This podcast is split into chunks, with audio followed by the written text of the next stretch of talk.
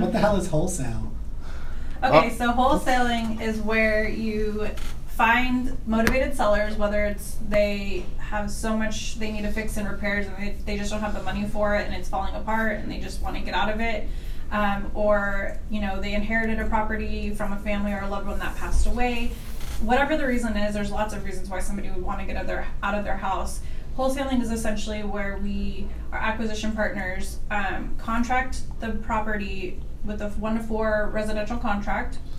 And then at the same time, we assign our rights to a back end third party buyer, which is usually an investor who's looking for buy and hold or rental, or they're going to sell it owner finance, or they're just going to rehab it and then flip it and sell it. So it's it's essentially we contract it on the front end, then we assign our rights on the back end, and then we kind of make the spread between front end and back end.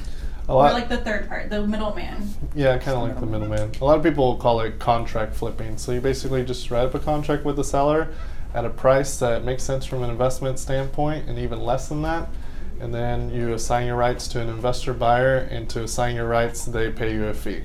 And so when the investor ends up purchasing the property, they pay the seller the agreed upon price, and then they pay you your fee, and then it's a win win win across the board.